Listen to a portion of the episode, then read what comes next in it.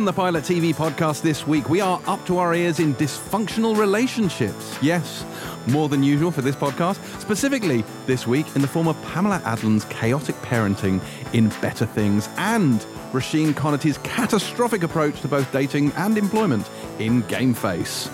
More well adjusted by far, though, is Deadly Class, in which we journey back to 1987 and a secret school where adolescent sociopaths are taught better ways to murder each other. I'm James Dyer, and welcome to the Pilot TV podcast, a show for which there can be but one question this week. No, not did Boyd have dinner with a famous person, because of course he did. Who was it, by the way, Boyd? Who, who was it this week? Uh, not dinner. No, I didn't. Okay, okay. Uh, who who did you? Dinner. Who of the famouses I mean, did you spend time with? Mingling with people like Jack, John Bishop and um, Gabby Logan. It was a, it was a football thing. I don't know who those people are. I know. Uh, John Bishop's a very famous comedian. You should know who he is. I, I mean, thought he was I a mean, no, footballer. you is he not a footballer? He's not a footballer. Does he play football? I mean, he he- play funny football. football? He used to play football. Oh, he did. So he's a footballer come comedian. He's not. He was never a professional. Right. Yeah. Okay. And Peter Crouch, who actually is a footballer, who retired today. I don't know how we got onto this. Anyway, I was mingling with those people. Well, well, you've disappointed me. These are these are not good names, but fine. Okay, but anyway, that that They're not you names. that is not the question. It's not that. It's not that. Nor nor is it whether or not I saw and plan to talk about the new Picard poster because, of course, you've definitely got that to look forward to. No. The question on every single person's mind is this, and this alone. Did Terry watch Downton Abbey like she promised? Terry. No. Good to get it out there straight away. What happened? Um, well, I edit this magazine called Empire. Never heard of it.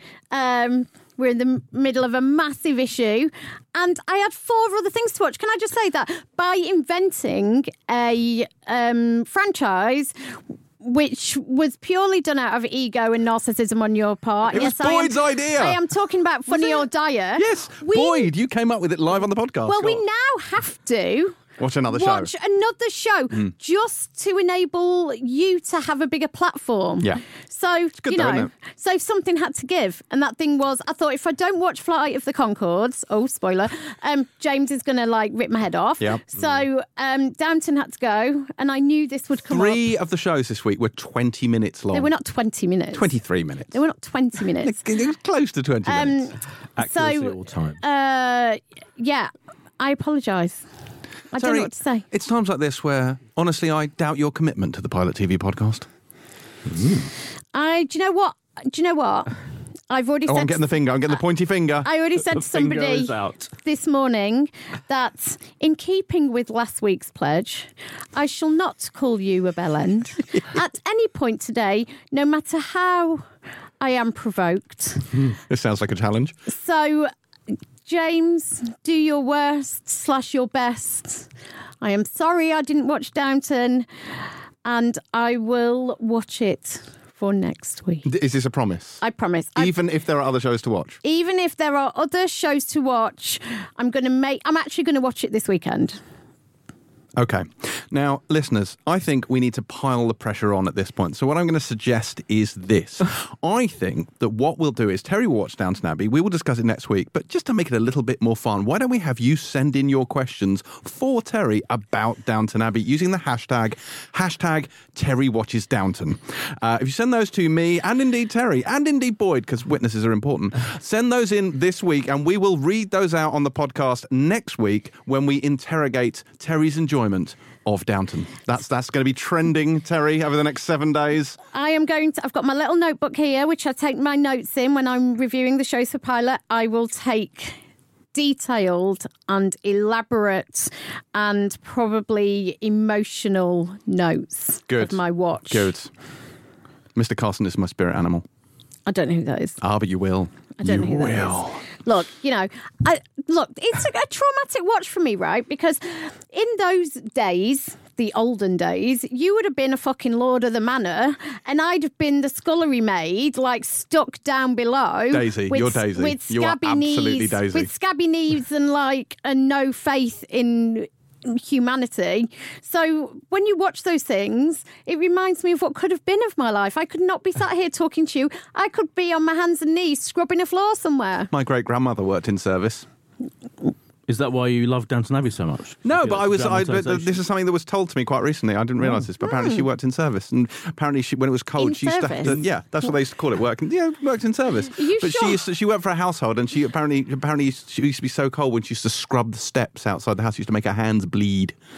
God, that's went a bit dark and weird quite quickly. Yeah, Um, it did, didn't it? Right. Anyway, let's uh, let's move on to what we've been watching this week. We already know what Terry hasn't been watching, but what have you been watching?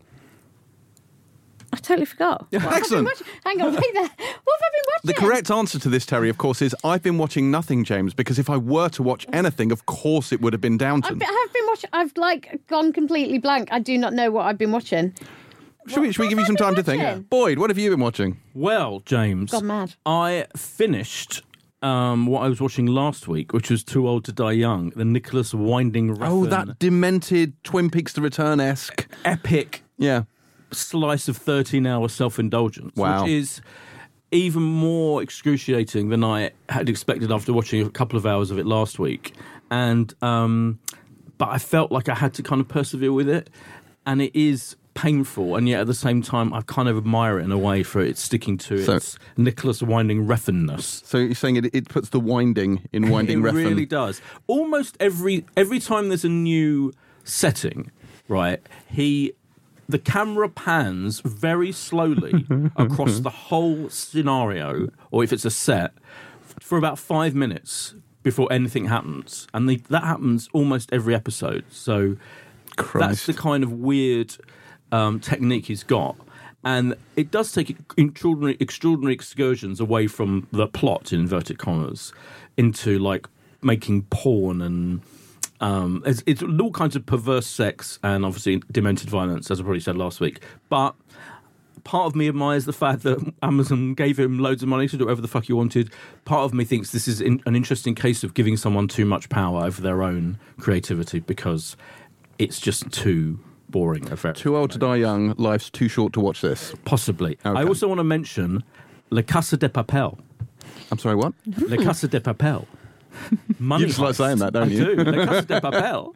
Money Heist. Uh-huh. Money Heist is the most successful non-English language show on Netflix. Oh, really? Right, yeah. And um, two seasons of it are there at the moment, and I caught up with the ending. I hadn't got to the ending of the previous season, and season three arrives next Friday. And I would have said as homework for everyone to watch, but Netflix doesn't usually make it available. It's so big. They had a massive premiere in Madrid this week. It's it's a high, it is a elaborate heist drama.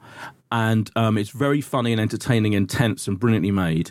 And it's so big for Netflix that Ted Sarandos, the god of Netflix, went to the premiere, and he doesn't go to many um, Netflix premieres. He like literally goes to like one or two, I think, a year. He went to Afterlife with Ricky Gervais here, and it is huge, huge phenomenon, and it is brilliant entertaining. And I urge anyone when they've got time to catch up with Money Heist brackets La Casa de Papel. You see, we've come a long way, haven't we? Like Ted Sarandos, who doesn't go to these things. I remember when Ted Sarandos came to the Empire office to talk to us about Netflix and try and pitch it to us. And we were all a bit like, oh, I'm busy, I've got a screening, oh, I can't be asked. And it's like now, it's like, Christ, we couldn't get an audience with him if we wanted to. No, he's in charge of about hundred billion dollars of yeah, content. Yeah. We've, we've come a long way since We then. have. But so, Yeah. so- say the title again for La me. Casa de Papel. Love it. Love it. Um, Terry, have you, have you thought of something? Well, no, actually, I've just You've been watching La Casa de Papel. da da da. Um, Could be racist, but carry on. Bada bing. I um I've been at the movies every night this week, apart from Monday, which I spent talking to lovely pilot magazine readers in a pub Oh, did you? about what they thought of us. Um, but What did they say about me? or design? but design, Yeah. design. Um, something about that James is a no. I'm not going to say it. I promised I wouldn't say it. Um, That feels real. um, Tried to lure her into a trap there. You see what happened? But uh, I did what I always do, which is I like to go to sleep wherever possible with the telly on because it soothes me. Wondered where you were going with that, but sure. Um, and my, I usually have these little obsessions and things that I like to put on before I go to bed because it makes me calm and relaxed. and CSI. less Uh, what's it? SVU. Law and Order SVU. So I'm, I'm going through a bit of like I'm I'm a bit over SVU at the moment. So I've replaced it with Homes Under the Hammer. so um, In the same vein. I'm obs- so basically before I go to bed, I turn on Homes Under the Hammer and then go to sleep. And Homes Under the Hammer is remarkable for many things. One of which is the excellent soundtracking. So whenever uh, literal soundtracking backtracking. So whenever anybody goes, oh, well, actually, this is um, on the site of a house that once burnt down, and then burning down the house comes on. It is amazing, absolutely incredible. The house is a shithole. Somebody buys it and makes it marginally less of a shithole, um, then adds like fifty percent profit on top. It's a stunning indictment of capitalism and the property market and um, is quite a nihilistic view. But yeah so i've been watch- i watched this week i watched four episodes of homes under the hammer they're 30 minutes each Funnily So- enough, when you look up Homes Under the Hammer in Radio Times, it doesn't say stunning indictment of capitalism. I think it should. What, what it also should say is apparently Terry had the time to watch fucking two hours of Homeless Under the Hammer, but not enough to watch one episode of Under the Downton. Hammer. Home- it's not homeless under the That, hammer that is right up your alley, isn't it? Homeless Under the Hammer is probably a show you would love. But i didn't you the important thing is i put them on and they lulled me to sleep so i didn't watch Downton a would lull you to sleep. i didn't watch a complete episode. I'm sure it will lull The me to privilege would be soporific. Uh-huh. Ooh. Yeah. All right. Well, uh, I've been catching up on Big Little Lies, and my I've got to be honest with you, my Big Little Lies anxiety is really fucking high at the moment. It's incredibly stressful to watch. Oh, yeah. Oh. I mean, I'm enjoying it immensely. The season two is really, really good, which is, you know, I mean, not unexpected, but gratifying given that it's not based on, on, on a novel. But I mean, we said this when we reviewed it, but it's really, really good. And a big, big, big thing happened at the end of the Oh last my episode. god, I was devastated. Yeah. I know, and I was like, oh yeah. my Please god! Please don't let that thing be that thing. Don't, Yeah. don't spoil it. So I'm. s- I said to James, other than the one um, we reviewed for for this very podcast, I am saving them to binge all in one go. That's really how I. Yeah. happy-go-lucky evening for you. That's how I viewed the first season. Is I I Mm. started it at ten o'clock at night and ended it as the sun came up Oh, um, the next morning. So I'm saving it all for one go and no spoilers. Well, a either thing of you. happened at the end, and then another thing happened as well, which I was a bit like, oh, oh, and is he? Ooh. no, it's that thing You- I was yeah. talking about. Oh, you're not talking about the thing with. No. Oh, no, no, no. The very last thing. I'm thing. thinking the very last thing. Yeah, but the thing before that as Because well. I don't you were want the very like, last ooh. thing. To, I, I kept thinking all through the episode, I'm going, don't let the thing No, be the very no, last thing. but of the it's thing. clearly going to be. And uh, and the thing could be a before double that, bluff, though. Yeah, the thing before that was a bit like, oh, is that? Ooh, ooh Yeah, the ooh. thing before that was- Yeah, so that was that was good too. Um, is this, is And this, this is still too much spoiling. You won't remember any of it. when yeah, it it's out. fine. It's fine. So, so just when you get to this episode, Terry, the thing, the thing, but then the thing before the thing as well as the thing. So, Yeah. What? Lots going on. Lots going on. Loving that. I'd also like to share a little something with you, and that's that. Um, it makes me sad that I'm no longer able to give you updates on my uh, Sons of Anarchy rewatch on account of Oh, having we're all, finished it. It's we're all over. really sad But I about wondered if that. I should share with you the fact that I actually have four other rewatches on the go at, at this time. Oh, Jesus I mean, I know you don't have any friends and or like ever socialise, but how do you exist? You you watch. I mean, really? Do you sleep? Do you I mean, eat? Occasionally.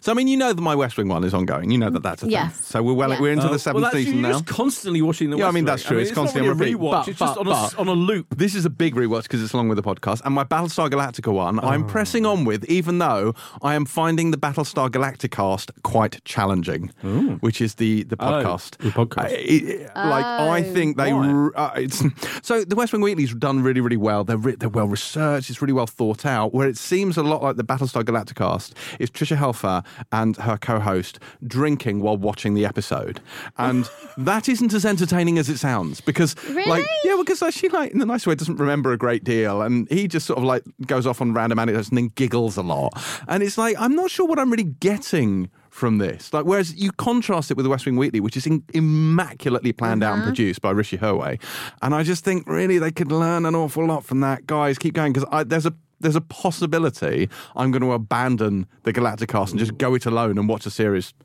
unaccompanied. Right. So they may lose me soon. I mean, Sorry, if guys. it's irritating you as much as it seems to be, then I would advocate for that. I'm also rewatching Star Trek: The Next Generation and Farscape, but I'm only doing those uh, as a sort of a background to exercise. How much Fire Escape is there to watch? Well, uh, this is the thing. So there are four seasons of Farscape plus a two-part miniseries called The Peacekeeper Wars, and I'm I've got up to uh, three. I'm on three. I'm towards. I'm sort of midway through three, and I've come to the realization that maybe this show, which I have lauded for many many years, hasn't aged brilliantly. So I got a bit bored and I've stopped. So I will pick it up again, but I think I hit a bad patch of episodes, and I kind of I've been a bit like, oh, I can't really do this at the moment. So I'm on a I'm on a break. We're on a break. We're on a break, and therefore were are able to see other people. So I'm now seeing Star Trek because I'm on a break from Farscape. Good.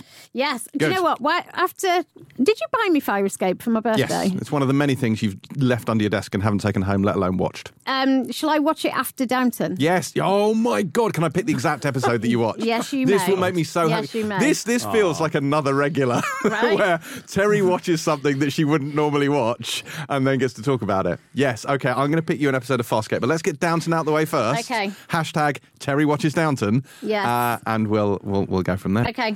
Right, uh, we have come to that point. It is Funny or Dire time, uh, our little segment where we take an episode of popular comedy and hurl it forcefully against the unyielding wall surrounding my sense of humour. Uh, this week's victim comes courtesy of Toke Myers and is Flight of the Conchords, Season 1, Episode 7, Drive By.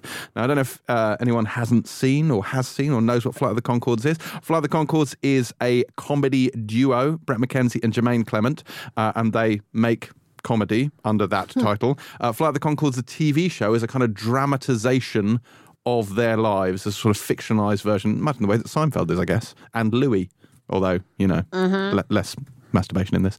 Um, so, uh, songs. and yes, and and it, famously it features songs, and it's a little bit mental. Now, the thing is, on paper, this is something that I just hate the existence of, the execution of. It's very, its very being should offend me, and yet I found it both charming and amusing. Of course Wow. you did. That does not Yeah, surprise it doesn't me surprise in me the at all. slightest. No.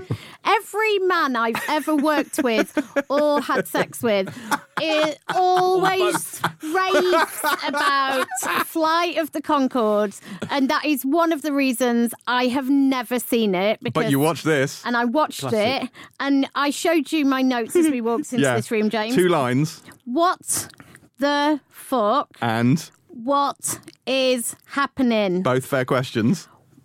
Classic. What the fuck and what is happening? What? There's like a kids. There's a bit with a kids' TV show. I, I thought I'd accidentally clicked on the wrong video. Oh, are you referring, of course, to the animated short "Albie the Racist Dragon"? Th- then they're on a bus singing, I know. like Two like it's a musical. motherfuckers, I can with my shit. I was so confused. and this is no offense, right? But this is No offense. But this I feel a bell end coming on. Yeah. This feels to me, and my suspicion has always been that Flight of the Conchords is something a certain type of man claims is genius because they think it reflects well on them to enjoy it. Mm. Good theory. Wow. Would so you didn't? my Did you not enjoy the Leggy Blonde song? I, d- I was, do you know, I was baff- I was so baffled by what was going on, and maybe I'm, sh- you know, not very bright, or maybe it's not aimed at people like me, i.e., a human being. But I don't know. Female human being. I do, I do not. I do not understand it. Explain it to me. I, I, I couldn't if my life depended on it. Like I don't know what on earth it was about. I mean, it wasn't really about anything. It was like Aziz Ansari appears as a slightly, well, as an extraordinarily sort of irascible fruit seller who becomes unaccountably racist towards New Zealanders, which is the source of Yes. most of this episode's comedy. Yeah, that, that And- joke over and over again. Yeah. Yeah. You What- can't what- have that because you're from the New bit Zealand. that made me laugh out loud, and there was a bit, was the bit where they sit down with their manager, Duncan, the guy in the thing. Yeah. Mm. And uh, there's that bit where they talk about the thing, and he thinks it's Jermaine Clement, he's, and, he, and he's having a go at Jermaine Clement and saying, "Oh, you shouldn't be racist. You're a New Zealander." You know, it's ridiculous and absolute nonsense. But that that that tickled me. Murray. the- the Murray, played that's it, by Murray. Rhys Darby, who is the best character, of course, and is the funniest thing in it. Yeah. Although the bit with the leggy blonde IT support woman, I thought was a bit. mm, Yeah. I didn't love that. Did you did you like it? Well, Joyce? I interestingly, well, interestingly to me, maybe not to anyone else. I watched it at the time, and I- and I enjoyed it quite a lot. But I was never a huge fan of it. Mm. Never a huge fan of it. And I think watching it back, I reminded me why. I find it quite twee and quite It's very whimsical. very whimsical, Mm. and I am generally anti whimsy. You don't like, not a fan of And whimsy. It's all also. I, do you know what? I would have chosen the episode before this, which is Bowie, which has some really good Bowie stuff in it, and their um, I think David. David Bowie, yeah, and their um, spoof of a Bowie song is brilliant, and it's great, and you know, you I mean, he does one of those in Moana. yeah, right, yeah. But I found this episode weirdly clunky. I think the whole racism thing was so kind of obvious. I loved know. it. And I also like the like the I mean- like the credits finger bombing of the uh, Australian embassy really really amused me as well. funny. I thought the conversation where finally he um, accepts that they're New Zealanders and Yeah, Australians and made a apologises and gives them fruit. That was funny. Yeah. but I just it did it, did remind me how I was never yeah I didn't I don't love it I, I kind of like it it's fine I don't I didn't take against it at all but I do I kind of agree with Terry that I think it is a thing that people to show their kind of like indie TV vibe Yes. as well you know oh yeah I'm like I you know I fly the Concourse Max I'm quite indie and kooky and Yeah. weird and you know, I, I'm like, I, I would, mm. I I've would. got beard and everything. yeah, It I does- It's quite yeah. dated as well. Is the other thing I thought. Well, like a lot of the and what that's a kind of theme, isn't it, of this slot? yeah, Apart from- dated comedy. Apart from you don't laugh at things, except when they're like this. That whether they're dated, or not, I felt this interestingly dated more than a lot of the other things we watched. Really? I don't, yeah, there was something about the whole tone of it that felt a little bit. I wonder if they do this like this now. I don't know. I just felt it was a bit. You didn't like the Mother Uckers song? Uh, not really. And uh, like, the, the other things, I don't, I'm not a huge fan of comedy songs. I Oh, find see- them quite annoying a lot of the time. Does it make you think of Russ Abbott? A little bit. Yeah. Sabbath? Yeah. It just- the comedy songs always Yeah. make me think Yeah. of Ru- Oh, Russ They Abbott. made me think more of Victoria Wood, and, and of course she did some of the She best did it ever, brilliantly, yeah. But even hers sometimes were a bit annoying. Yeah. and, you know. So yeah, generally uh, they're quite difficult things to pull off, and I'm not sure if like the Conchords always pull it off. Wow. Yeah. That- wow. that's my I'm feeling. I'm It's the controversial. upbeat, optimistic You are. one. I know. I, li- I like to think that I am, for example, not the kind of person who would claim to like something to be cool, No, since I you almost make wouldn't. an, a point of doing the opposite. But, it doesn't. um, but it still doesn't surprise me that you liked it because it's. Yeah, no, it doesn't surprise It's me. kind Very of. you, it yeah. surprised the hell out of me. It's very kind Taika of, Waititi and, you know, yeah. all that kind and of it's kind of it's a little bit. It's that kind of comedy that's kind of elitist, yeah, that is me. and that is you. Yeah. That you know, we we you have to be a certain type of person to get this and to laugh. There's very. Yeah, it's, it's very clever, clever. Yeah. Smug. Well, there is a theme here. It's smug arch things. That's very much my bag. All right. Well, okay. Well, but nevertheless, nevertheless, when it comes to funny or dire, this one is funny. Did you? So you hang on. So you laughed out loud. I laughed aloud at that one bit where. How many Is it times? Duncan? Was his name? What's his name? Not Duncan, is it? Uh, What's it? What's the, what's the you manager's kept name? saying it's Duncan. I keep calling him Duncan. he feels like a Duncan to me. Someone Hewitt. Um, it is Chris? Murray. Murray. Murray, Hewitt. Yeah. So. Murray. Murray made me laugh. Yeah, Murray is the best thing. Yeah, as I've- Yeah, that was that was giggle. Anyway, so that is uh, Flight of the Conchords, which has won. Congratulations uh, to Tote Myers. Uh, no congratulations from Terry and Boyd, who clearly both think you're an idiot. Um, next week's comes from Jake French, and it is Scrubs, season six, episode six, My Musical. Now, I think I might have seen this when it 1st I've aired, seen but I have absolutely no recollection of it, so I think it still counts. Um, I'm, this is the musical episode, presumably, since it's called My Musical, um, which means it's a slightly oddball choice for this, but fuck it, let's roll with it. We'll watch it anyway. Tune in next week to hear what we made of that. And that heralds the arrival of news.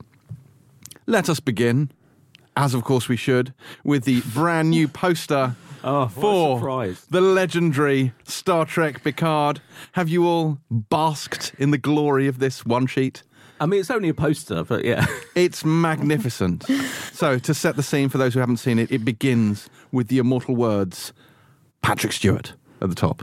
There's a kind of planet and a sunsetty sort of orangey field, and then the man himself, Picard, standing centre frame wearing what seems to be a large coat. If you could see Terry's face right now, the expression on his is, is, are we really doing a lengthy Yes, description of a we are doing a live commentary of the poster. Now, in the background, you can see a little bit of the future skyline, but also it looks like sort of rural because this is like rural France in the future. So, 24th century rural France apparently involves chateaus, trees, and the odd metal and chrome structure poking up from the horizon. There are there are so you can see the lines of his vineyards stretching out as far as the eye can see, which is where the legendary Chateau Picard vintage comes from. There's a couple of barrels of wine off to the side in case you didn't quite get the wine metaphor, and then next to him is his dog, which has a Starfleet insignia name tag hanging around its neck. Isn't that cute, Terry?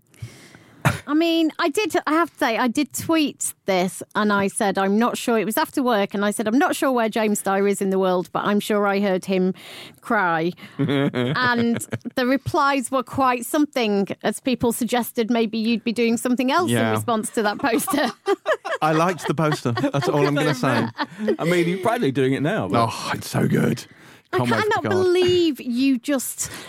De- gave a detailed description of one of the most basic posters I've ever Yeah. seen. Have you ever done a spoiler special about a poster? Well, boy, it's funny you should say that. I think we should do a one-off Picard poster special episode of this podcast.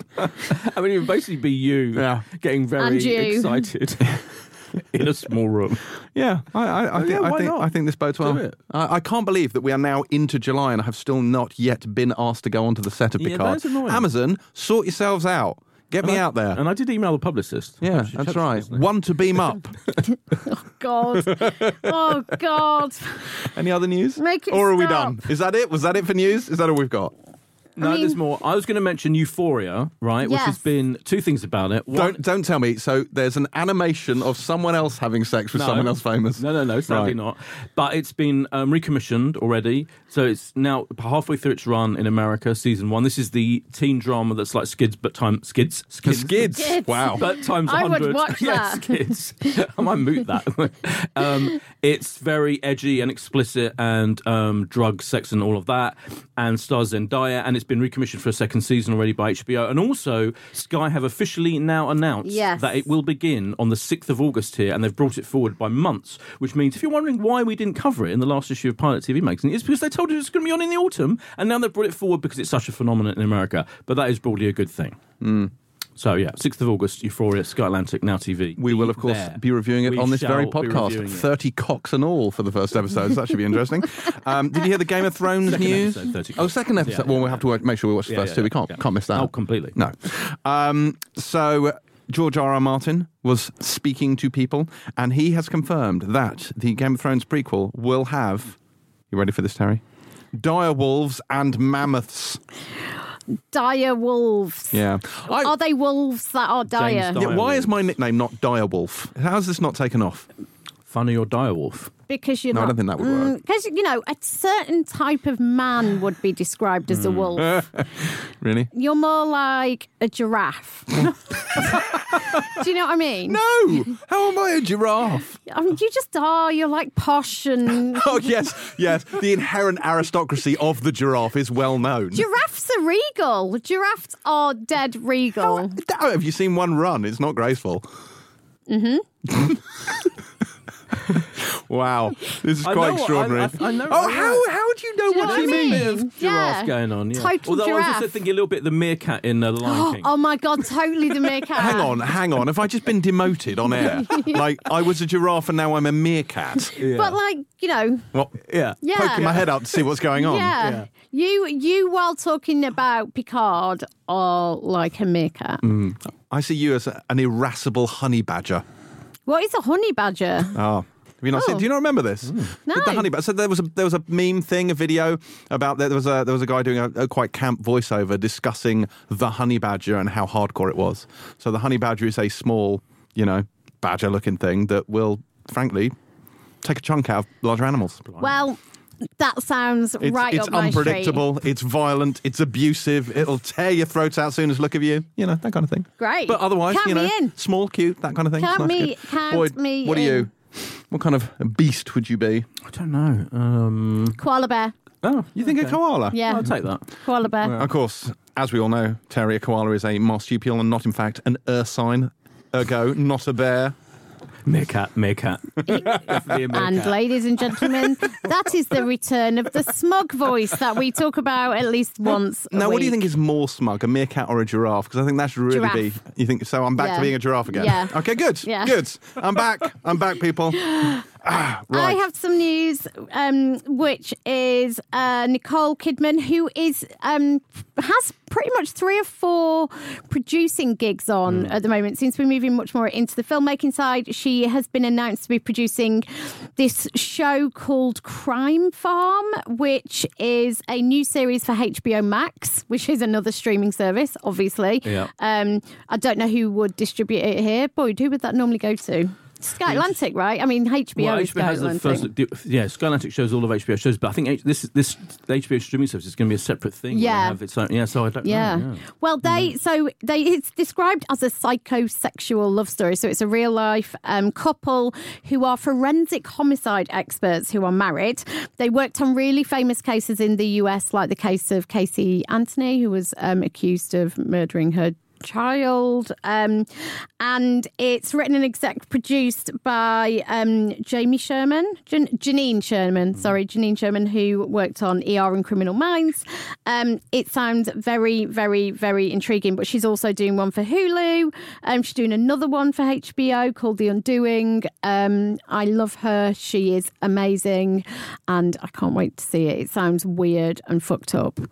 And I am here for a psychosexual love drama. You do love weird and fucked up. Kidman is so good in Big Little Lies as well, season two. I mean, Yeah. it's just- She really is. there's Yeah. one scene again. We can't spoil it. You'll know when you get to. I Yeah. thought in in the it's it's just It does make you realise just how incredible these actors are. Yeah. And Meryl is just unbelievably good. yeah yeah. The it's the scenes between the two of them. Yeah. Kidman Streep yeah. are fucking yeah. incredible. Although I'm really glad that Laura Dern has more to do Oh, this yeah, time around as yeah. well because she was criminally underused in the first season. so- Criminally underused. Criminally, Criminally underused. underused. That's right. Talking of underused, Yep. Sarah Paulson is not going to have a major role in the new American Horror Story 1984. It has been confirmed Why? by Ryan Murphy. Have they fallen out? No, haven't fallen out. She's she's the lead in Nurse Ratched, which I think like that Oh. might be one of the reasons. Yeah. And she has got like five thousand things on the go. Um, so, but he has revealed other members of the cast, which includes Billie Lourd, Cody Fern, Matthew Morrison out of Glee, John Carroll Lynch. So it's got a really good cast, and um, I'm really excited about it because it's a slasher Friday the Thirteenth, just to Kill, 80s thing, and I love that stuff. Okay. And it starts going to air on September the 18th in America, which means usually it will be the next day here on Fox. Exciting. And I do. I'm a huge fan of American Horror Story. Uh, the Society got renewed for a second season. Did you hear that? Yeah, I was So- surprised. Yeah, I was. Yeah, I was quite surprised as well. And Because yet, I haven't finished it's it yet. happening. Have you yeah. finished it? No, no, I never went back to it. I couldn't face it. And now I feel that it's because it's been um, that's going to have a second series that they don't resolve what the hell's going on at the, end of the first, which is going to annoy me. Well, it means you have to watch second as well. But at least there's going to be one. Yeah, yeah. Uh, some some Veronica Mars synopses dropped for the new. Uh... what would you? What's this laughter for? what, what, how is that mirthsome? you are the Mars champion. Oh What- my god! how am I the Mars Veronica- champion? y- pl- Are you now going to proceed to read the Veronica Mars I mean, synopsis? I was thinking about it. Go on. Is that- would that be bad? Go on. Okay. Go okay. on. All right, fine. Go on, do it. Episode 401, entitled Spring Break Forever. Panic spreads through Neptune when a bomb goes off during spring break. Veronica and Keith are hired by a wealthy family of one victim injured in the bombing to find out who is responsible. That's the first episode. Hmm. Keith. The second one is titled Chino and the Man. Veronica and Keith launch their investigation. Their involvement puts Langdon on edge. Penn goes public with his theory on who the bomber is. Meanwhile, local teen Matty Ross begins her own search for her father's killer. Who played Keith? Keith, that's uh, Enrico. Uh, um, Iglesias. no, oh my God, no. Uh, Cal- Cal- oh, Colantoni. Enrico Colantoni is his name. Hang on. Oh, okay. Sorry, sorry, I asked now. No, I've got to look now. Enrico Colantoni. Uh, of course. There you go. Uh, there are actually synopses for several more of the episodes, but I'm going to spare you those and just say they're on the internet if you want to read them. But uh, I'm very excited that Veronica Mars is coming back on account of it being excellent. Terry. Never watched it. But you would like it. Like it's totally a show that you would like. Yes, and you will get to like it since, since I will make you watch it for this podcast. um, but it'll no, it's good. It's good. It's good stuff. High school noir stuff. You know, she's really good in it. It's uh, it's fun. It's good. And don't we have a feature on this in the next issue of Pilot Well, yes, Terry, we do indeed. We have a little retrospective on Veronica Mars in my section in the box of the new uh, new uh, issue of Pilot, which will be out soon-ish. I mean, when I say soon, I mean in several weeks. But nevertheless, that's something to look forward to if you want to know why people refer to themselves as marshmallows and why Veronica Mars turned Kristen Bell into the star that she is. Then you should read that because it'll be good. Um, there is some very recent uh, Falcon on the Winter Soldier news. Yes, I If saw that. Mm. saw this, which is that um, Derek Kolstad, who is the um, some may say genius behind John Wick, has been brought on board. Um, what is he doing? He's writing it. Writing it. Yes. Um, and he's doing, and Malcolm Spellman is obviously um, involved. He's the producer, um, and we know obviously that Anthony Mackie and Sebastian Stan are reprising their roles from the films.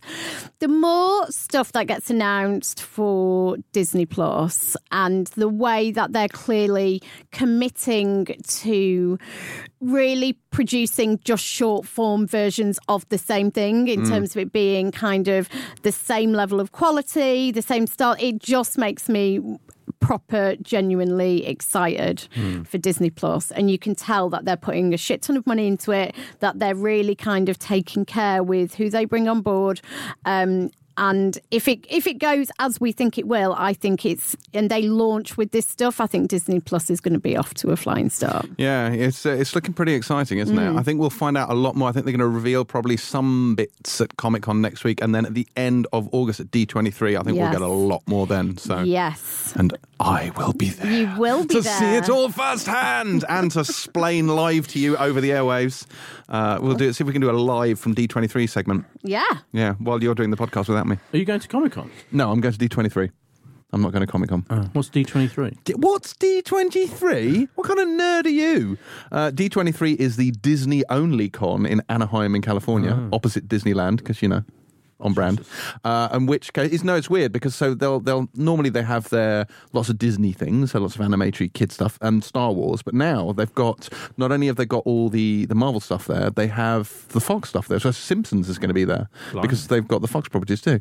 But um, you get you do get really really odd cosplay crossovers. So like Disney princess themed stormtroopers, things like that, like Darth Vader slash Maui from Moana crossovers. There's a lot of cross pollination. Do you do you do um, cosplay? Yes, I go as beleaguered British journalist.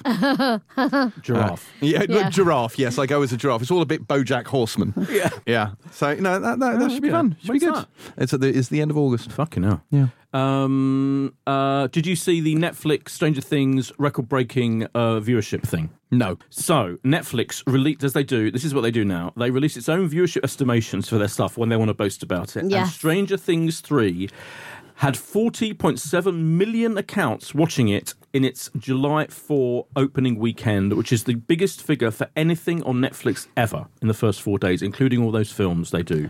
Really? So that is how important Stranger Things is to the Netflix brand. Guess there's going to be a season four then. There absolutely will be a season four, and I think they've already the Duffer Brothers are talking about how it's going to go out of um, uh, Hawkins. is going Well, to be like a, yeah, um, yeah, that's certainly implied at the end of It's season three. So end. spoiler alert. Yeah, spoilers. The- Uh, the yeah. the season. Yeah, Interesting. So it's exciting. Yeah, I do wonder how much more life that's got in it. I think they've spoken about the fact that they want it to be four or five Yeah. seasons total. Like the Duffers have said, they'd said four originally, and now they're saying possibly five. it's but that's gonna the be five. yeah, it'll definitely be five at this four. point. I think, but I think they'll stop it there because you do got to wonder. I mean, you do got to You wonder. do gotta wonder. You do got to wonder. You do gotta wonder.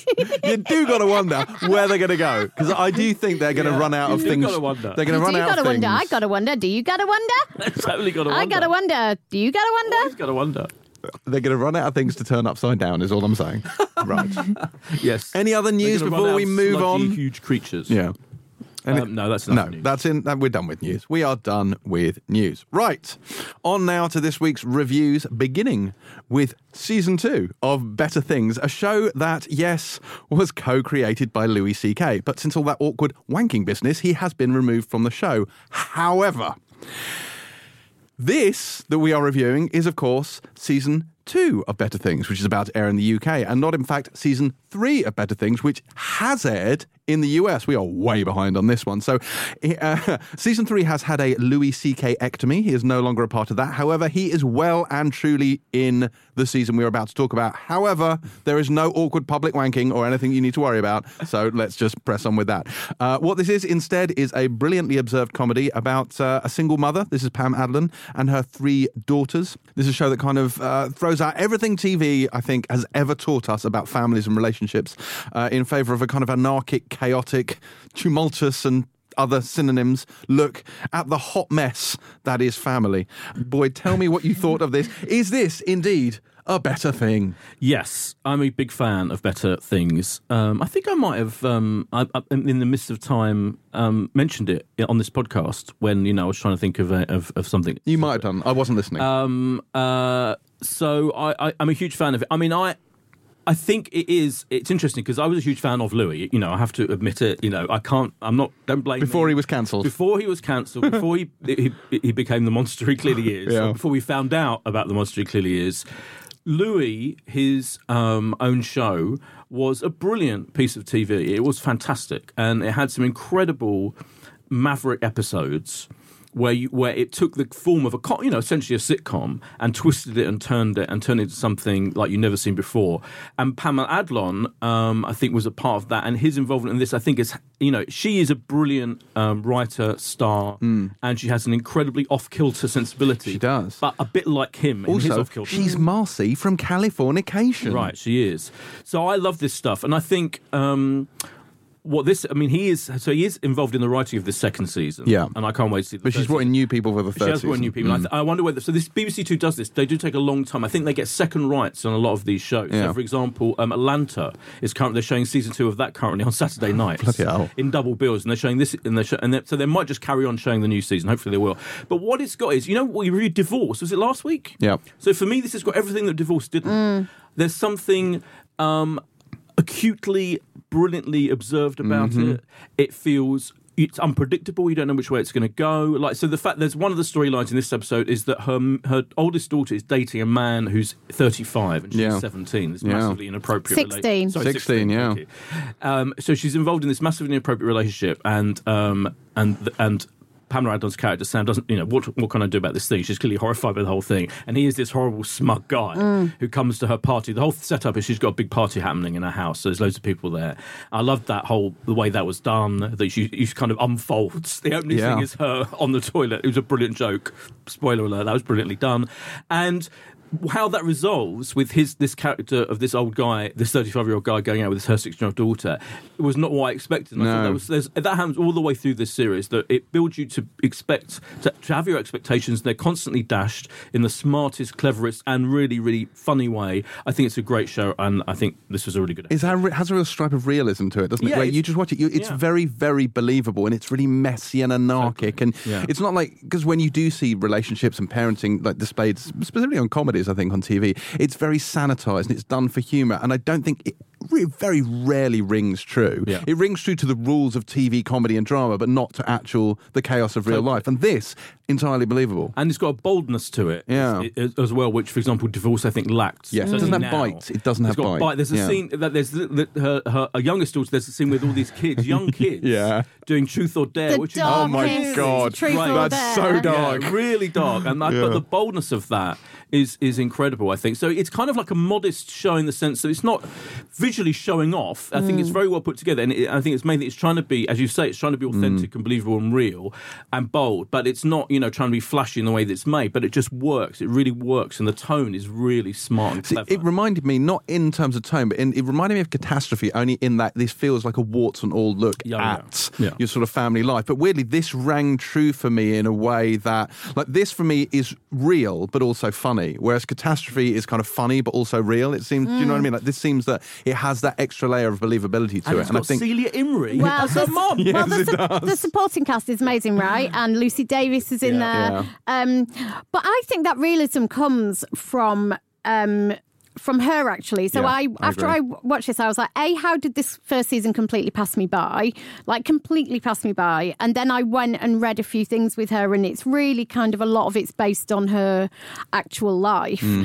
um, and clearly a lot of it is lifted quite closely. But as you say the tone is like i mean it opens with her doing a shit and Yeah. you're and you're not sure initially what's going on and then you realize what it is and she picks up the plunger. Like i'm not spoiling anything this is in the first few seconds. She picks up a plunger and i was like holy shit Yeah. what am i watching It's going there. the darkest game of truth or dare I've ever seen Oh on God. telly or film or anything. Those kids are amazing. As you say, that really super interesting look at. He's 36. He's two Mm. decades older than her daughter, who looks 16. Yeah. And the way she handles it, and she's got she's got this thing right. So often in um, things like this, which are often dealing with divorce or relationship breakdown, or women of a certain age, because she's early 50s. Often the women I always find are portrayed as kind of quite bitter and hard and with this kind of edge. And what i love is she does she does have an edge but it's not an edge that seemingly comes from bitterness or from you know it's it's she is a mother you can tell first and foremost. She's like looking after these three girls kind of been through um, the trauma of divorce um, but she's kind of you can tell she's fierce and she's funny. And i found her character super super interesting and and really compelling and really engaging, and not the kind of woman like I think she's 52 at the moment, not the kind of woman you ever see in her early 50s portrayed on television at all, actually. And she, she had, has this amazing underlying warmth to her. Um, it made me laugh out loud. That There's a, there is a moment in the Truth or, or Dare game where you it is hilarious, but it's also like one of the most shocking things I've seen in ages. This made me laugh out loud multiple times, but it also has this incredible emotional. Um, uh, what's the word? Like it's genuine. It's, it, there's a Yeah. real emotional kind of um, commitment and truth at the heart of it, which mean it isn't just a gag factory at all. It's got real kind not of um, uh, sensitivity, but just kind of a real um, unashamed, unashamed. It's uh, it's willing to kind of get into the um, emotional stuff and the and the stuff of substance Mm. and it's completely well. unflinching. That they Yes. have absolutely no qualms about going to some very dark places. Yes. I really like the so the the main plot about what happens with the the boyfriend and the daughter. I, as Boyd said, I found that way that resolves was unexpected but Mm. really welcome. I, was, ve- I thought that was really really well handled. Just to show up your lack of commitment to watching Downton, I not only watched this, I went back and watched the pilot as well, Yeah. so that I could get a proper feel for it. I watched that first, and actually that helped a lot because it has the introductions. Mm. It gets you kind of into her headspace, into her life, her relationship with her daughters. The third of which, the middle one, doesn't even turn up till the last few minutes Yeah. of the pilot. It's mainly just about the first two, but it's uh, yeah, really like this. I shall I shall be revisiting Better Things. Um, This is Mm-hmm. this is a good one, very much recommended. Uh, and Better Things, of course, airs. Season two of Better Things begins on BBC Two on Wednesday, July the seventeenth at ten p.m. Season three of Better Things has already aired in the states. So if you're American, you're way ahead. Yeah, I mean, I hope BBC carries on showing it. Maybe they'll go, but who knows? They've got complicated deal dealings, deals where Yeah. they have, sometimes have to wait ages and ages. Yeah, it's annoying. It is.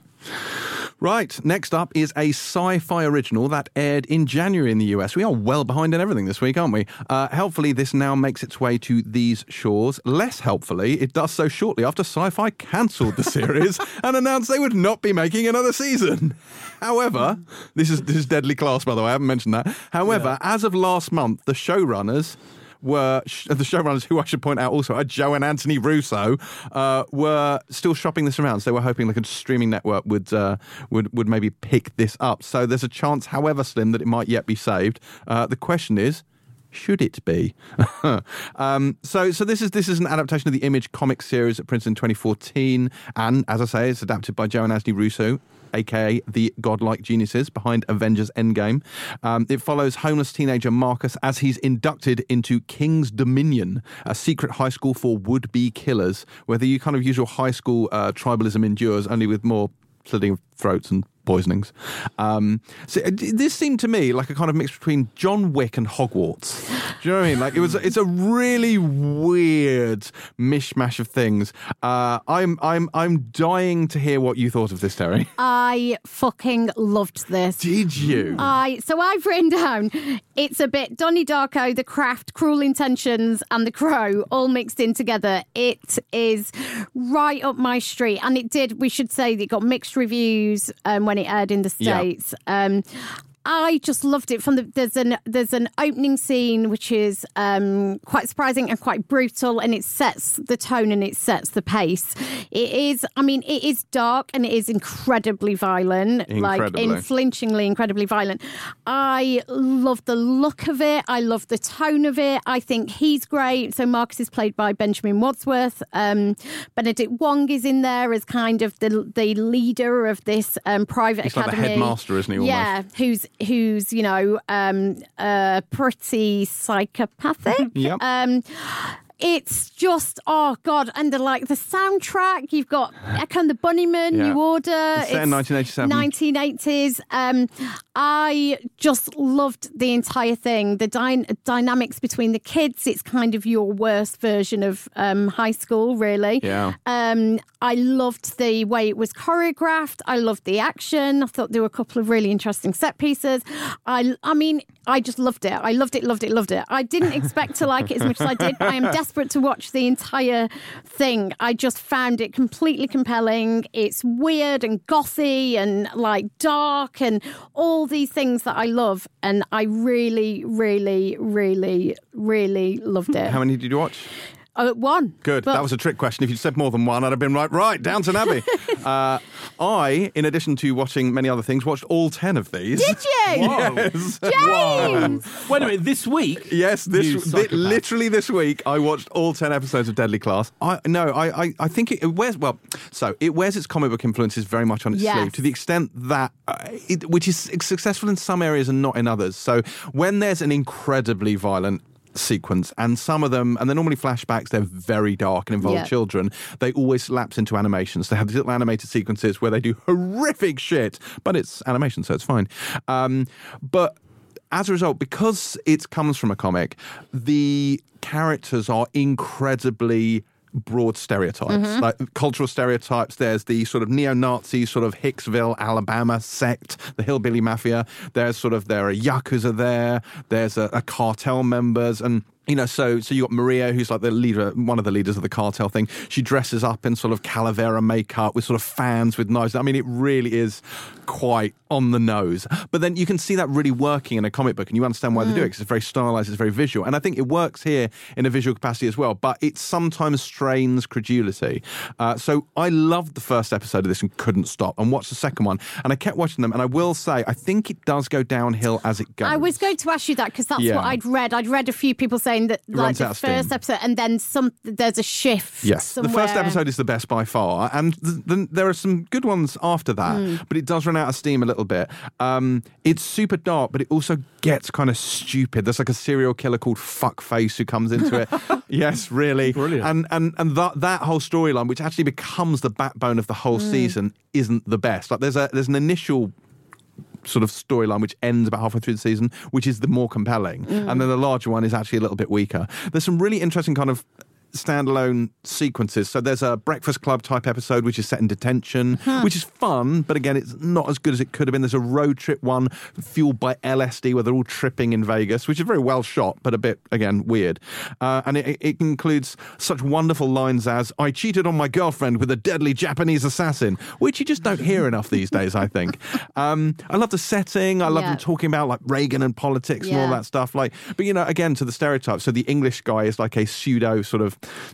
Sid Vicious, Johnny Rotten punk type guy who speaks a bit. All right, yeah, I'm I'm English, you know. It's like really, But also, must we do this? I enjoyed the like the kind of the socio-political stuff. So they, there's references to the fact that due to um, what Reagan's Yeah. done to healthcare, that Yeah. there are mentally ill people Defunding Yeah. asylums, and then you get yes. I, I love Yeah, all that, yeah, and yeah, that yeah. kind. And what they really do is they set it in the time and place. You know exactly Very where so. you are. He wants to assassinate Ronald Reagan. He does, Yeah. yeah. Which is Yeah. quite a bold thing to put in. I It think, in this day. and- They don't in make a lot day of it, but no, yes. But still, No, no, but- I was like, oh, Yeah. okay. So, it, but it's it's interesting with this. Like, it, it felt to me like if someone were doing an 80s set prequel to John Wick about, Yeah. it felt like it could exist within the John Wick universe. Yeah. That these assassins are trained at this school, then they go off and join, Yeah. you know, the the fraternity. It was also reminding me of Umbrella Academy. yeah, a little Yeah. bit, a little But bit. Yeah. better, I Oh thought. no no no no no no no. Yes. No no no no no. Yes. No no no no no no no. 100%. I thought Have you Umbrella watched Academy all was of- great. Have you watched all of Umbrella Academy? No, I haven't. exactly. But, you did watch all of this. Yeah, I know. Because this is more compelling. Yeah, well, the first episode of this of It's this got you was there. very. Yeah. All right, fine. totally It's got You're you right. there. Umbrella felt higher quality. Right. So uh, this is this is my point. Yeah. So Umbrella Academy was clearly a huge budget. Yeah. Thrown at the screen. But it wasn't as compelling. Massive, massive set piece fantasy moments, and you didn't quite know what the hell was going on. Yeah, on. agreed. This, in a more focused, tightly put together piece of TV, still really well Yeah. made and everything, but less. uh, Self-consciously lavish, I think, worked better. Yeah, no, I- it's- it's- yeah. because it, the focus was more on the That's fair. characters and more on the, the you know what, what who they are and those relationships. I, I uh, that was so. I, Umbrella Academy, I literally never went back and watched any more of it. This I will. No, no, and I didn't either. So actually, I should probably Yeah. disagree with you. and I think that's really telling because it's like you know I was thinking. In, going to make a comparison with football here, but people talk about small margins in football a lot. Mm. How you know the, the between success and failure. We're both looking in- at you like, sorry, "Nah." but like as a football fan, like literally a tiny little moment means the difference between becoming incredible success and winning a huge thing and winning nothing and being a disaster. In, in TV drama now, I'm like, if it's not going to quite reach the point where it's that interesting enough, I'm not going to carry on watching it. And I think the small margins are, I'm comparing with these two shows. Okay. This, I, I, you know, this was smarter and wittier mm. and more interesting, and it just felt more original than the other thing that I'm comparing it to, which for me was like I just didn't, I, I didn't get it. So. I agree. I really liked it, and I think you know, I th- I, it's a real shame that it's been cancelled. It has, uh, in fact. But the thing is, and, and uh, to be perfectly honest with you, and I feel a duty to, it ends on a massive cliffhanger, and Right. that's a problem because in all likelihood, it's never going to be resolved. So mm. while I really enjoyed this, and despite the fact that it does go downhill, uh, it's it's hard to recommend that people invest, you know, nearly ten hours in this without. With the fact that they're probably, I tell you what, watch ten hours of this, then buy the comic to find out what happens. Well, you don't need a. na- Do you f- do you feel you need a narrative conclusion to uh, to feel that investment of time is worth it? I'm not sure you do. And I mean, I went into this knowing it had been cancelled, and I Hmm. watched 10 hours of it knowing full well I would never know how it ended. That said, who knows? Maybe Netflix will might say, become Do you know what? That Boyd Hilton's right. It's better than our Umbrella Academy. Fuck it. We're going to buy this instead. Well, that's the problem because I think you know, Netflix probably would have thought of it, but they've If got they've got it's Umbrella. too similar, Yeah. so- which Yeah, they've already yeah. recommissioned. That's a huge investment on their part. So now I'm wondering, well, This would be a lot maybe- cheaper. yeah, I mean, this is being shown here on Starz Play, right? yeah, it's on Starz Play The, the natural thing is for Amazon Prime to pick it up. I wonder. Hmm. Well, they've also got a lot of kind of semi superhero-y. Yeah, but they don't like have a lot of good the stuff, boys do next week, probably. Yeah, that's true. It's also not hun- million miles. They're just there's a lot of stuff that's slightly similar in tone and subject Hmm. matter. Unfortunately for this show, because I think it's actually probably might be better than a lot of those things that are going to carry on for years and years and years. Well, yeah, it's funny. I, I, I have literally sat through ten hours of this, so I can't possibly tell you it isn't worth watching. I did watch it, um, but again, I, I always I get very anxious about shows like that when they buy the rights to a show and they air it in the UK, knowing full well it's been cancelled. At least but- this did get its full ten episode run for the first season. Like there have been episodes, and I remember. that you can see it than not see. It's Yeah. a good show. Because I remember Sky having bought shows in the past that were literally cancelled mid-run, and Oh, they yeah. bought the rights to it, knowing full well you wouldn't even get to the end of the series because there were only five episodes made.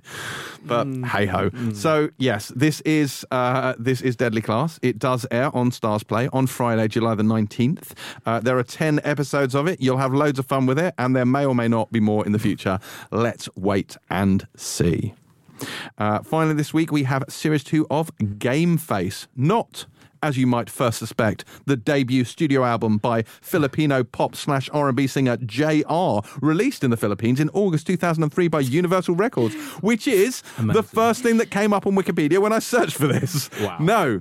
This is Roisin Conaty's sitcom in which she plays walking catastrophe Marcella, an aspiring actress who bounces between temp jobs, fancies her driving instructor, and generally crashes through life like an elephant on roller skates. Boyd Minster, what say you? I, I'm a big fan of uh, Roisin Conaty and the show. Series one went out, I think, nearly two years ago now, um, 2017 on E4, which was weird because this is not like E4 is supposed to be Channel 4's youth offshoot, you know, and youth. this is not a youth show. It's a No, show, it's not. It's a show about you know uh, a, a young a, a woman who is a would-be actress. There's a very funny opening to this series where you know she's kind of getting ready and she, you think she's going to go on stage and do a big show, and she's working in a kind of like the equivalent of London Dungeon. London Dungeon, or is it the actual London Dungeon? It might well be, I don't know. Yeah, I think it is, It's yeah. So, um, what I like about it is it's it's it, there's there's definitely like a wave I think of shows with female comedians at their heart that have been created by them, and um, they're all very different. But I love the fact that someone like Roisin Conaty, who's a who's you know known mainly as a stand-up, um, is showing that she, she can write and star in a really interesting, compelling show, and I like her acting in it. I think there's a real naturalism to her to her performance in it. Um, the way she deals, it's basically about you know the her calamitous private life and a calamitous professional life. It's basically about someone dealing with things going wrong week in, day in, day out in her life, and I like the fact that it's not out and out. A bit like better things. It's not going for gags out and out. It, the, the, the comedy is coming from character. There's a funny situation. She's kind of falling for her driving instructor. She has to lie to the driving instructor. She's so she hasn't passed the test, even though she has, just so she can carry on seeing him. Um, and that how that that spins out, which is a very sitcom idea, it's been spun out. I think in a very believable, authentic way. I, I'm a big fan of it, and I think it's got a good. It's got a really good supporting cast. Damien Molony is the driving instructor. Dustin Demri-Burns is her ex. Carl Theobald is her um, uh, therapist, who's joined by a student, which is really funny, who's kind of much cleverer and smarter, and chips in in a very amusing manner in this series. I, I think it's a really good show.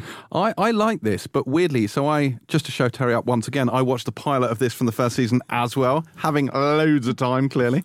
Uh, and I think if I'd just seen this one from the beginning of, of series two, I'd have been a bit met on this. But the pilot I really, really enjoyed. I thought there was so much more in that. So that's where she brings back some guy who's never seen Friends, so that's a recurring motif in it. That's the one with the, the, the she gets a temp job uh, and someone tries to commit suicide and they think it's her and then they all start mollycoddling her for months when they think she's suicidal. That stuff I thought was really fun. Her drunken Instagramming of her ex, Mm. really funny. It's funny, it's relatable, it's well written.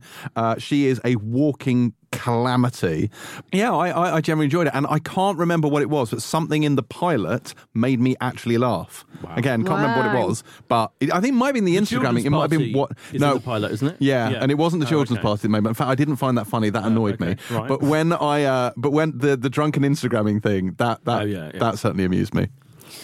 Um, so I only watched this one episode, and I course you did. and I Of loved, course you did. I loved this. um, so I feel like I, I feel a couple of things quite strongly about this. One of which is it should not be on E4. It's completely the wrong place to Oh, put but it. it is on Channel 4, this series. Yeah, So but so I, it. Yeah, but I yeah, think completely. putting the first bizarre. season Yeah, on there, ridiculous. so this had barely crossed my radar, and Hmm. I remember it. I think I scrolled past it once, and I w- why would I watch something on E4? I'm a fucking forty year old woman. Um, she is obviously. I think most people would probably recognise her from Afterlife. She was obviously in that with Ricky Gervais. Now, I think there's a really important difference to other um, female shows of this ilk. So people, um, I was reading a lot of comparisons about Fleabag, and there are some real differences in this, um, which is, you know, Fleabag, for example, is really about shame and self-loathing at the heart of that character and how she kind of tries to to get with that. Sh- That isn't what this is. She is just a fucking mess. Like she's dealing with debt. She broke up with her boyfriend. She's not somebody filled with self-loathing who's who's desperately insecure or any of that. She is a perfectly normal woman who is just a fucking shambles, essentially. And it is that that I think makes it super relatable. Um, there's an amazing bit with a bingo marker that Oh my is God. one of the that made me I was watching it in a public space and I was bellowing. It's just so brilliant and random. And actually what I think is really special about the show is the details. The like little random thing that some of it is quite broad in places, but actually when it comes down to it, it's, it's and I think this is because she's a stand-up, it's about the details of the story. So the, the I won't say any more than the bingo marker, but when you watch this, you will know exactly what I'm talking about. She does a fucking Forrest Gump impression. Yes. That is one of the funniest things I've ever seen. um, and it's, And then, what, just to, uh, uh, to your on. point about how um, realistic, authentic it is. So she does that terrible Forrest Gump impression, then doubles down and goes Yeah. back and apologises for it For to it. the date, to the, to the guy she's with, for being terrible and embarrassing Yeah. in such a brilliant way. I thought that's what made that that's so that is what you would do as, as Yeah. a human. She and she's like the naturalism is the world. She's mm. really, really, really natural. I think it's it's it's quite a shame actually that it's taken so long to get steam behind this because this was. The pilot screened two years before Fleabag actually ever hit mm. telly, and it took three years to go from pilot to full series. And I think that probably means that this is going to, it will get swept up in that, you know, funny women fronted stuff. I think this was probably a leader of all that, actually. And I do think there are important differences. Um, I mean, there's a character like th- their, her downstairs neighbor, Linda, is this nutty kind of conspiracy theory woman. This, this exchange they had in the hallway just had me like, it was just incredibly observed. great. Um, I I just loved this. I loved it, loved it, loved it. Loved it, loved it, loved it. I just think she is brilliant and clever, and all of the things that you may imagine um, would feed into this, which is um, whether it be how she looks or any of these things that are normally riffed on in female comedy, which is how what size you are if you're a little bit bigger than the average size, traditional ideas of beauty, weight, all of those things just don't really. They're just not really a thing. She is a, a normal woman who kind of doesn't seem to hate herself who's just a bit of a mess like and i love that about it because i think that's the reason it sidesteps cliches it sidesteps tropes it doesn't get into any of that shit which you get when you see a single 30 something woman who likes too much wine on your telly. There's no like pouring the fucking last of the chablis down the sink any of that shit I think it's brilliant, and I think everybody should watch it. And I'm going to go back and watch the first season. And if there is any fucking justice in the world, this will do incredibly well on Channel Four. Disclaimer: Terry will not be watching the first season of that before she watches Downton Abbey. Uh, that is Game Face. It airs on Channel Four on Wednesday, July the seventeenth at ten p.m. That is the third out of our three recommendations this week. It's been a good week for telly, isn't it? It has. It's a good one. So the question is, if we're going to have a pick of the week, what's it going to be? It's Sophie's choice all over again. I am torn between Game Face and Deadly Class. I loved both of them so much. Okay, Boyd, what are you I'm torn going to go between? Game Face because I think I'm really pleased Terry liked as much as she did because because you know you never know, and I I love Roisin Conaty. She's a brilliant um, uh, person generally, and I really and I think it's really important. It's so important. I was in- thinking what you were saying about the E4 thing that you didn't watch it because of that, and these. Uh, and there has been a lot of changes at the head of channel of Channel Four, thankfully, and now they're kind of making a thing of they've got comedy every week for the summer. That summer of comedy, I think, is how they're training it. So the fact that it is going to be on Channel Four, you know, o- o- it's that makes a huge difference. So everyone should watch it. So I'm saying that's the show of the week because it needs support because it is really good. I concur. Okay, I'm going with better things, but I enjoyed all three things, although I did watch more of one than the others. Right, before we depart, it is time for the Banshee segment where we flag up a show from ages past that you may or may not have seen, and we may or may not have actually done before and then forgotten about. Boyd, would you like to begin? Sure. Glue. Okay. Talking of E4, this was an E4 drama that came out in 2014. It's written by Jack Thorne, one of the greatest writers of our mm. time. It stars, among others, Jordan Stephens out of Rizzle Kicks, Billy Howle of out of Father, Mother, Son, whether it's Mother, Father, Son, Callum Turner, who's in lots of things now. It's got a great cast, and it's all about the death of a young kid. It's set in a rural kind of farming community, which is unusual in itself, kind of quite working class. And there's a kid, a, a young boy is found dead, and there's a kind of about a group of friends who who, who named the, those cast members off, and they were all kind of under suspicion. They're all trying to work out what happened to the kid, and um, it's a it's a really kind of on a budget on an E4 budget. It was really well, interestingly shot, um, very stylish, very interesting. It only lasted one series, and I think this is the E4 factor. Funnily enough, I think people are just like, oh, why why would I watch this thing about young people on E4?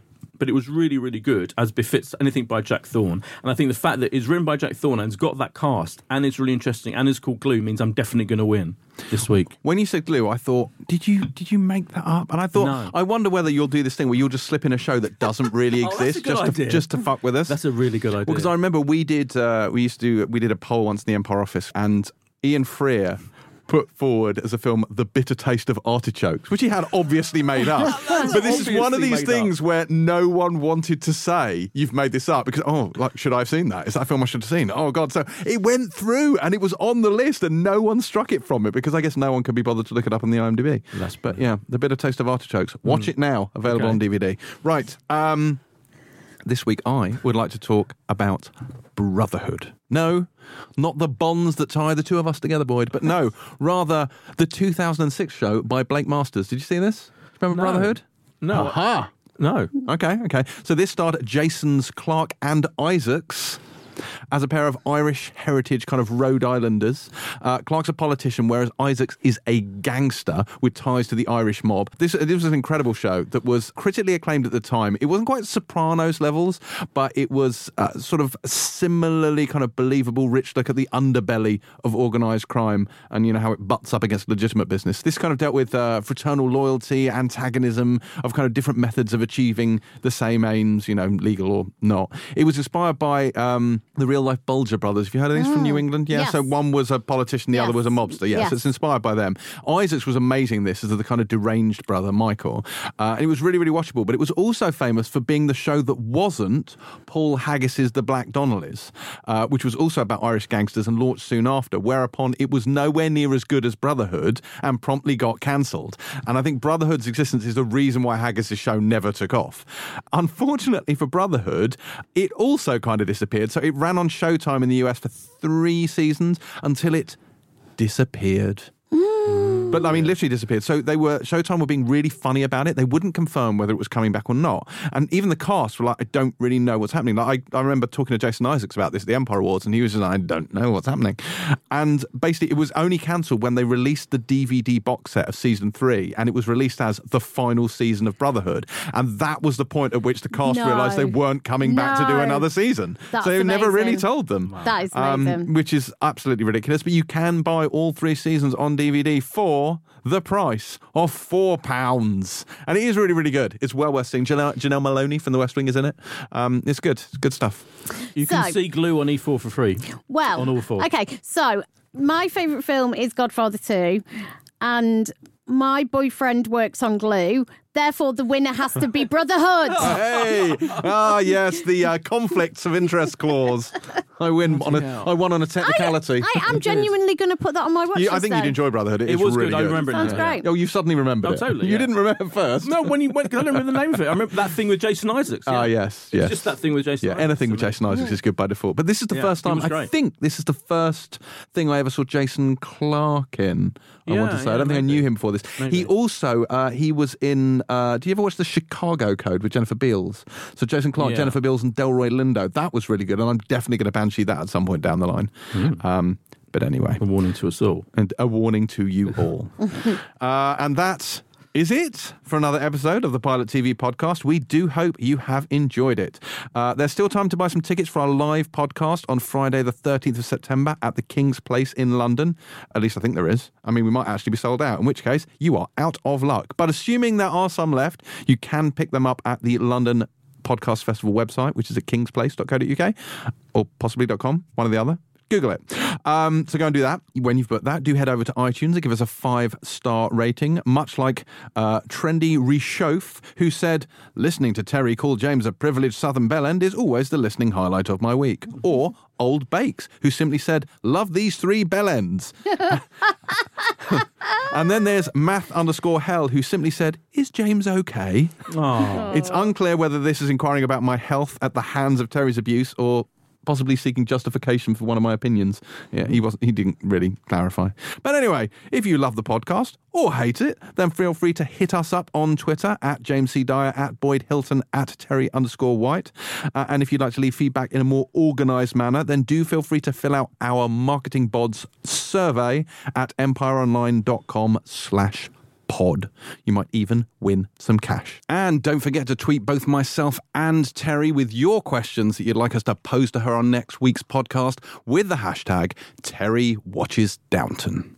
Uh, we'll be back next week with more fun and frolics, but if you'll excuse me, I need to go out and get this picture of Picard framed for the office. Pilot out.